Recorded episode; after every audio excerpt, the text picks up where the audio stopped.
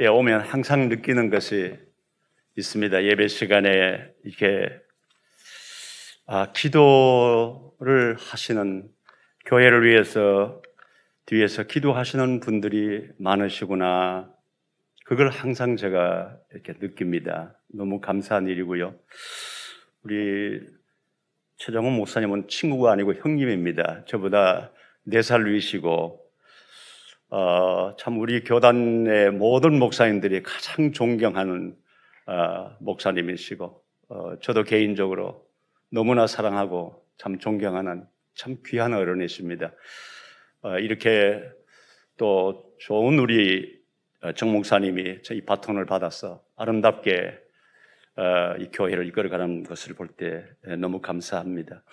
오늘 잠깐 좀 안류 에 대한 소개를 간단하게 영상을 통해서 여러분들에게 좀 말씀을 드리고 소개를 하고 말씀을 전하도록 하겠습니다. 지금 영상 좀 올릴 수 있겠습니까?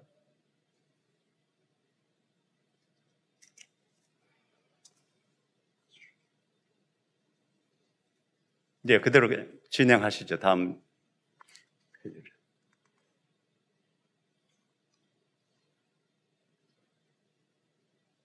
네, 다음 페이지. 네. 소리가 안 나는가요?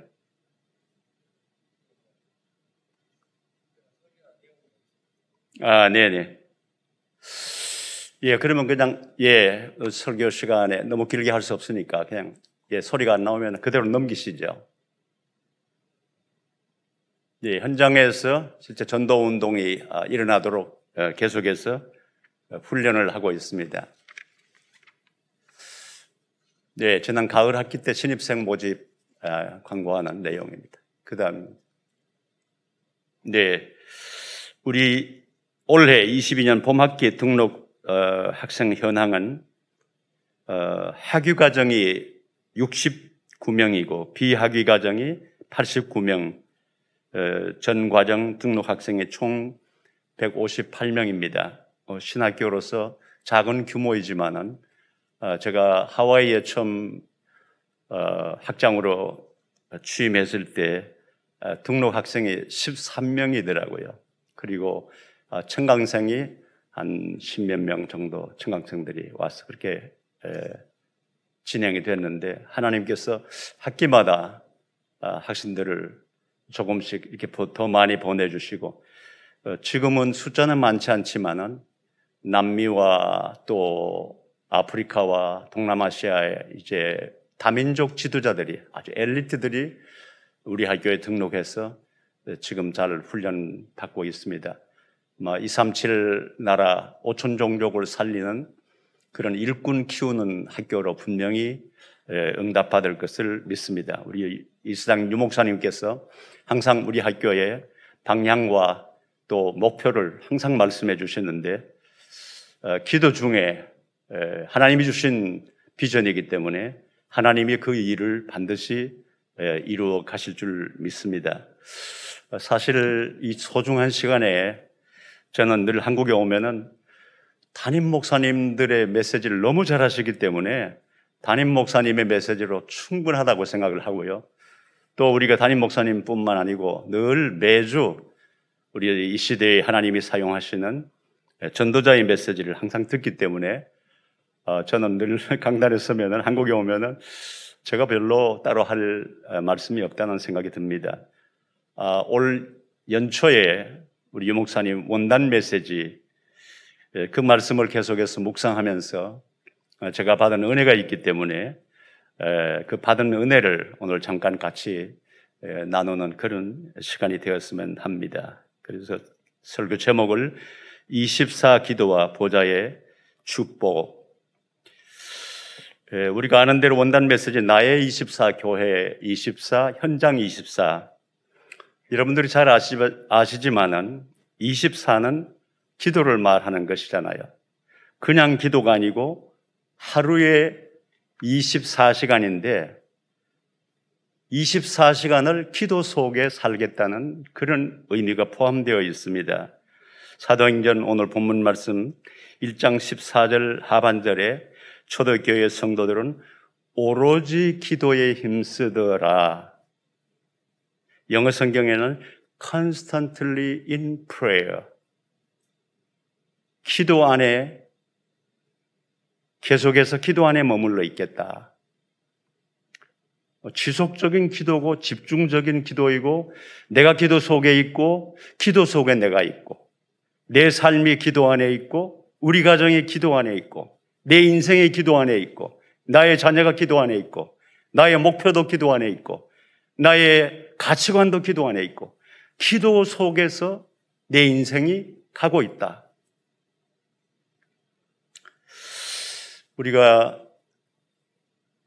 새로운 곳을 낯선 곳을 가들 운전해서 가든지 처음 가는 길은 뭐 반드시 우리가 내비게이션이나 GPS를 켜서 여기 집중합니다. 왜 처음 가는 길에 딴 데 신경 쓰다가 한순간 길을 놓칠 수가 있기 때문에 우리는 틀림없이 운전하면 GPS 내비게이션에 집중합니다.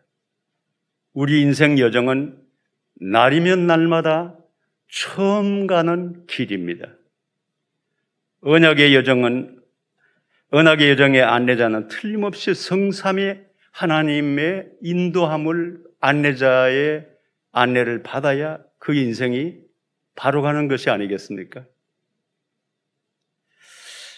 기도와 말씀에 집중하는 이유가 바로 여기에 있습니다.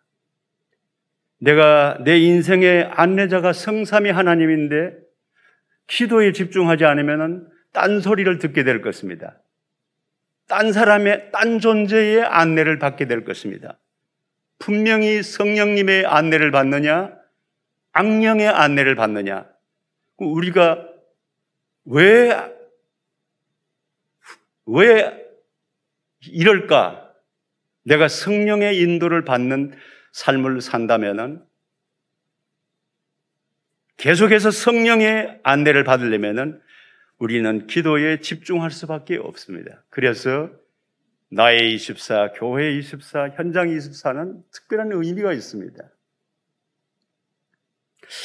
반대로 기도와 말씀에 집중하지 않는다면 내 마음과 생각이 다른 어떤 존재에 빼앗길 것입니다. 그건 참 위험천만이죠. 다른 존재가 무엇이겠습니까? 하나님의 영이 아니면 악령이죠. 하나님의 성삼위가 아니면 사탄이 아니겠습니까? 기도에 집중하면은 보좌의 축복이 임하고 절대 불가능이 절대 가능으로 바뀌고 내 인생의 역사도 새롭게 쓰게 될 것입니다. 그것이 다락방 전도 운동이 그 증거입니다. 처음 시작할 때 뭐가 있었습니까? 위대한 인물이 있었습니까? 아니면 무슨 뭐, 예, 이것을 이끌어 갈 만한 경제력이 있었습니까? 뭐가 있었습니까? 그런데 기도와 말씀에 계속 집중했는데 정말 절대 불가능이, 절대 가능이 오늘의 우리의 현장에 보고 있는 다락방 전도운동 우리 유광수 목사님. 저는 유광수 목사님 이제 메시지가 점진적으로 발전하면서 새로운 단어들이 많이 나오는데 사람들은 야, 참 표현의 달인이다. 그런 말도 옛날에 했는데 지금은 그런 말 하지 않습니다.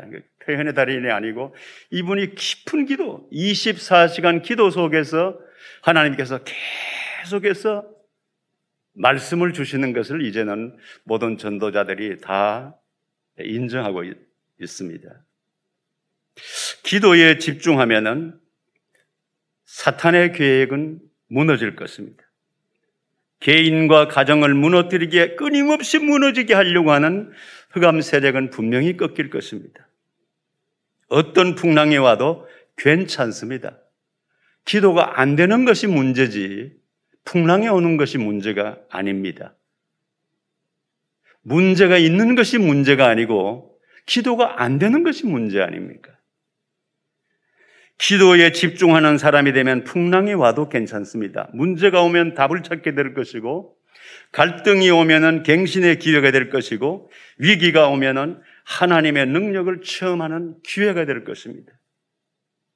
우리에는 우리 신앙생활은 내가 원치 않든지 원하든지 반드시 우리가 겪게 되는 것은 고난의 학습이 있습니다.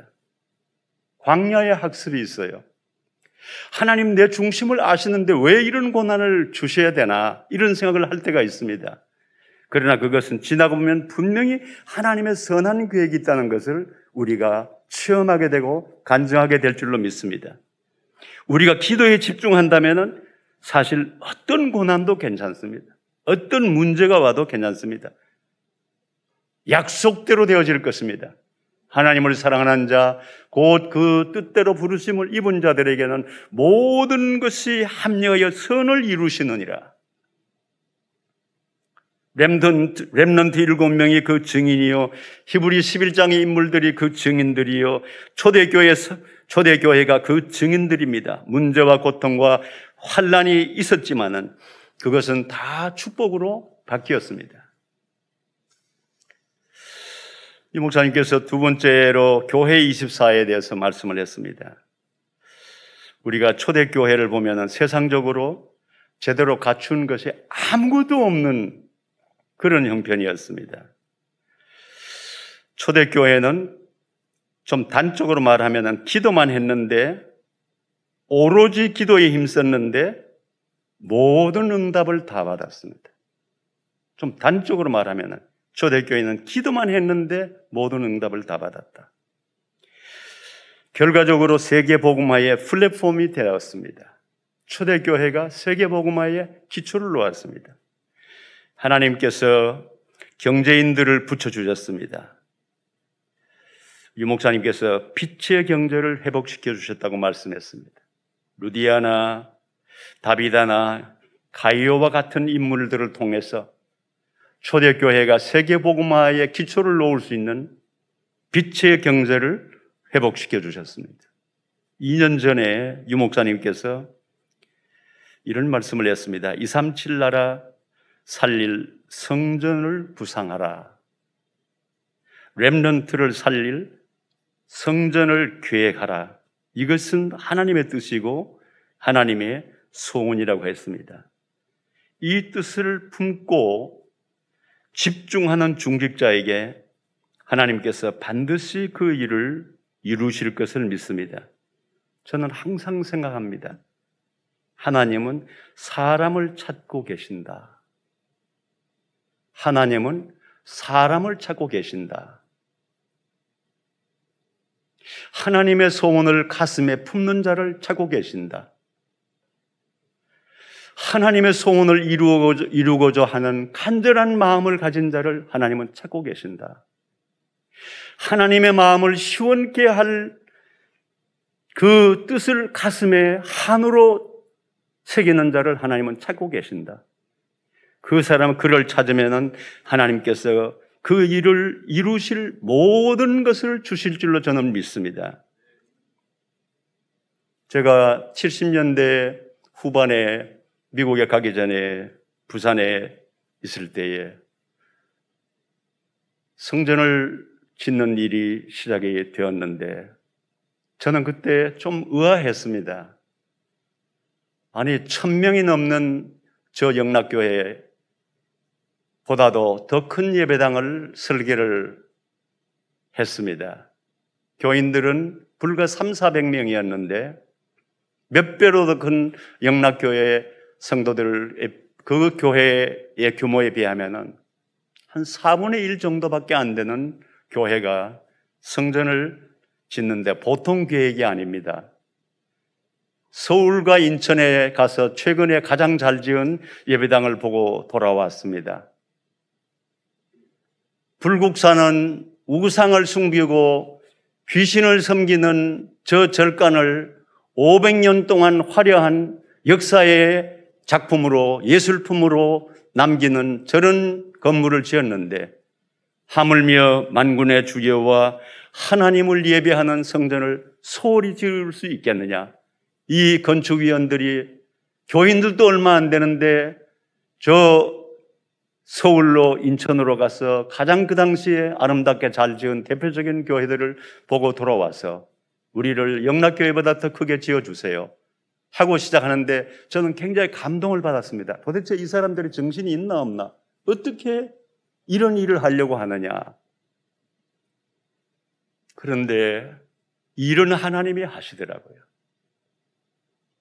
하나님은 사람을 찾으시고 그런 중심을 가진 건축위원들이 그런 마음을 가지고 기도하니까 하나님께서 일을 되게 하시는데 우리 교회 집사님의 친구 한 분이 충청도 분이신데 참 부산으로도 내려와서 천신만고 끝에 조그마한 페인트 페인트 이제 공장을 했는데 그 집사님 마음속에 아, 하나님이 나같이 학벌도 없고 가정 배경도 없고 아무것도 없는 나에게 어떻게 하나님께서 이런 물질을 주시고 이런 경제의 축복을 주실까? 내가 평생에 하나님 기뻐하는 일을 했으면 좋겠다. 그리고 이 물질은 내 노력으로 되어지는 것이 아니고 하나님이 주신 선물이다. 그것을 내가 잊지 않기 위해서 기념품을 만드는데 뭘 만들어 놓은 거 아니? 이 남성들이 버클 있잖아요. 예. 이 버클을 순금 버클을 만들어서 늘 매일 이거 옷을 입으면 이걸 이걸 만져야 되잖아요. 이걸 만질 때마다 하나님의 선물. 내 인생은 하나님이 주신 선물이야. 내 기업은 하나님이 주신 선물이야. 우리 가정은 하나님이 주신 선물이야. 결코 나의 노력의 결과가 아니야. 모든 것이 하나님의 선물이야. 이것을 입을 때마다 그러니까 하나님 앞에 감사하는 그런 사람이세요. 그런데 성전을 짓고 싶은데 본교회에서 성전을 안 지으니까 우리 교회 자기 친구 교회가 성전을 짓는다니까 그분이 우리 교회로 오셔가지고 영락교회보다 50평 더 큰 예배당을 짓는데 그분을 통해서 다 완성하도록 하나님이 역사하시더라고요.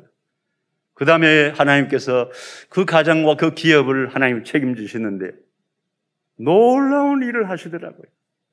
조그마한 페인트 공장으로 시작했는데 하나님의 서면에 그 중심지에 좋은 호텔을 주시고 뭐 그것도 기적같이 네, 갖다 그냥 주시더라니까요.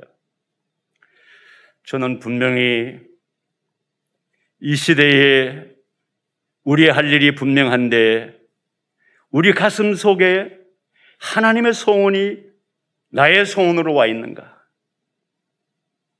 하나님의 계획이 나의 계획으로 와 있는가? 하나님은 지금도 사람을 찾고 계신다고 저는 믿습니다. 오늘 이 일부 예배 시간에는 뭐 제가 알기로 어느 교회나 마찬가지지만 다 사역자들. 예. 이 시간 이후에 교회에 여러 가지 뭐든 구석구석에 되어지는 진행되는 일들을 이제 감당하실 사역자들이 아침에 첫 예배를 드렸는데 난 여러분들 중에 이 응답 받을 자가 반드시 있다고 저는 믿습니다. 하나님의 소원을 나의 소원으로, 하나님의 계획을 나의 계획으로, 성전을 향한 후대를 향한 하나님의 소원을 내 가슴에 내의 소원으로 담고 내 일생 인생에 살아야 될 이유가 있다면 이유가 있다면 살아야 될 이유가 있다면 하나님의 소원인 이 일을 이루고 내 생을 결산하고 하나님 앞에 가야 되지 않겠느냐. 이 중심을 가진 여러분들에게는 하나님께서 반드시 그 응답을 주실 줄 믿습니다. 마지막으로 현장 24에 대해서 말씀을 했습니다. 보좌의 축복이 내게 임하니까 창세기 3장, 6장, 11장이 무너집니다. 창세기 3장, 6장, 11장. 내 중심의 예틀이 왜 이렇게 안 깨지는지요? 돌아서면은 원래 내 중심으로 돌아갑니다. 모든 것을 내 중심으로 생각하는 것. 교회도 내 중심으로 생각합니다. 모든 것을 내 중심으로 생각합니다. 내게 좋으면 좋은 것이고, 내게 안 좋으면 상관이 없는 거예요. 그런데 우리가 24 기도에 집중하고 말씀에 집중하니까 창세기 3장, 6장, 11장 그 아성이 무너지고 다른 말로 하면 나의 예틀이 바뀌었어. 내, 나의 예틀, 내 중심의 예틀이 깨어지고 교회 중심, 하나님 중심, 복음 중심으로 바뀌는 것입니다. 기적이 다른 것이 아니라 내 체질 바뀌는 것이 나는 가장 소중한 기적이라고 믿습니다. 아니, 내 바뀌, 나는 안 바뀌었는데 다른 기적이 일어나면 무슨 의미가 있습니까? 그렇잖아요? 내가 안 바뀌었는데 세상에 다른 기적이 일어나면 무슨 의미가 있냐고. 내 개인에게는 내가 바뀌는 것이 가장 소중한 기적입니다. 근데 이게 어렵잖아요. 근데 우리가 말씀과 기도에 집중하다 보니까 어느 날 창세기 3장, 6장, 11장이 무너지고 내 예틀이 완전히 바뀌어지는 것입니다. 삶의 우선순위가 바뀝니다. 가치관이 바뀝니다. 보는 관점도 바뀝니다. 전에는 내 지식으로, 내 경험으로, 내 생각으로 모든 것을 보고 그대로 그것이 현실이라고 말했는데 그 사람들이 열정탐꾼들이잖아요. 열정탐꾼들이 절대로 거짓말 한 거 아닙니다. 열정탐꾼들이 절대로 허튼 소리 한 거 아닙니다. 열정탐꾼들이 절대로 현장에 대해서 잘못 본 것이 아닙니다. 저는 이스라엘을 몇 번 다녀왔기 때문에 열정탐꾼들의 말이 100번 맞다고 생각합니다. 결과는 무엇이죠? 모든 이스라엘 백성들이 원망불평을 만들어 왔고 무너지게 만들었습니다. 가나안 땅 입구까지 와서 가나안 땅에 들어가질 못했습니다. 그러나 여호수와 갈렙은 보고가 달랐습니다. 보는 관점이 달랐습니다. 보고 듣고 느끼는 현실이 사실이 아니라 하나님의 언약의 약속의 말씀이 사실인 것을 보고 그대로 보고를 했습니다. 오늘 우리가 잘못하면 언약, 언약, 복음, 복음 하면서도 항상 속기 쉽습니다. 보고 듣고 느끼는 것이 현실이라고 하니까 사실이라고 하니까 그 순간 내가 속는 것입니다. 보고 듣고 느끼는 우리의 현장은 문제투성입니다. 문제 없는 곳이 어디에 있습니까? 이게 문제야, 저게 문제야 하면은 속는 거예요. 말은 맞는데 속는, 속는다는 사실을 우리가 알아야 됩니다. 우리가 하나님의 한 말씀과 기도에 집중하게 되면 우리의 관점이 바뀌는 거예요. 보고 듣고 느끼는 것이 사실이라고 하면 그건 100% 속게 됩니다. 맞는 말인 속는 거예요. 그런데 하나님의 언약의 말씀, 하나님을 사랑하는 자, 곧 그 뜻대로 부르심을 입은 자들에게는 모든 것이 합력하여 선을 이루시느니라. 맞아. 약속대로 되지. 내가 느끼는 대로 되는 거 아니야. 약속대로 되지. 내가 보는 대로 되는 거 아니야. 약속대로 되지. 내가 판단하는 대로 되는 거 아니야. 하나님의 약속대로 되는 것이야. 오늘 우리 가정에 문제 있고, 오늘 내게 문제 있고, 오늘 자녀에게 문제 있고, 오늘 어떤 공동체에 다 문제 있습니다. 문제야 문제야 하면 문제 되더라니까요. 그런데 아니야. 오늘의 우리 가정의 문제도, 오늘 우리 자녀들의 문제도 하나님의 약속대로 될 거야. 모든 것이 합령하여 선을 이루신다는 하나님의 약속대로 될 거야. 내가 문제에 속으면 안 돼. 내가 눈에 보이는 거 속으면 안 돼. 내가 현실에 속으면 안 돼. 내가 느낌에 속으면 안 돼. 내가 어떤 것에도 속으면 안 돼. 하나님의 말씀대로 될 거야. 전능하신 하나님이 무엇이 안 되겠습니까? 삶의 우선순위, 가치관, 보는 관점이 바뀌기 시작합니다. 그때부터 하나님께서 내 인생을 살아주는 것을 느끼게 됩니다. 아, 하나님이 내 인생을 살아주시는구나. 전도자, 목회자와 보호자를 도와줄 수 있는 힘이 생기는 거예요. 영적인 힘이 생기는 거예요. 마음이 생기는 거예요. 또 하나님께서 경제가 필요하면 경제력으로 그 일을 하게 하시는 거예요. 70인 제자, 70지역을 살릴 수 있는 경제 응답을 받게 되고 영적인 힘을 얻게 되는 것입니다. 하나님이 내 인생을 살아주시니까. 우리가 이제라도 우선적으로 하나님의 계획을 세워야 할 일이 있다면 무엇이겠습니까?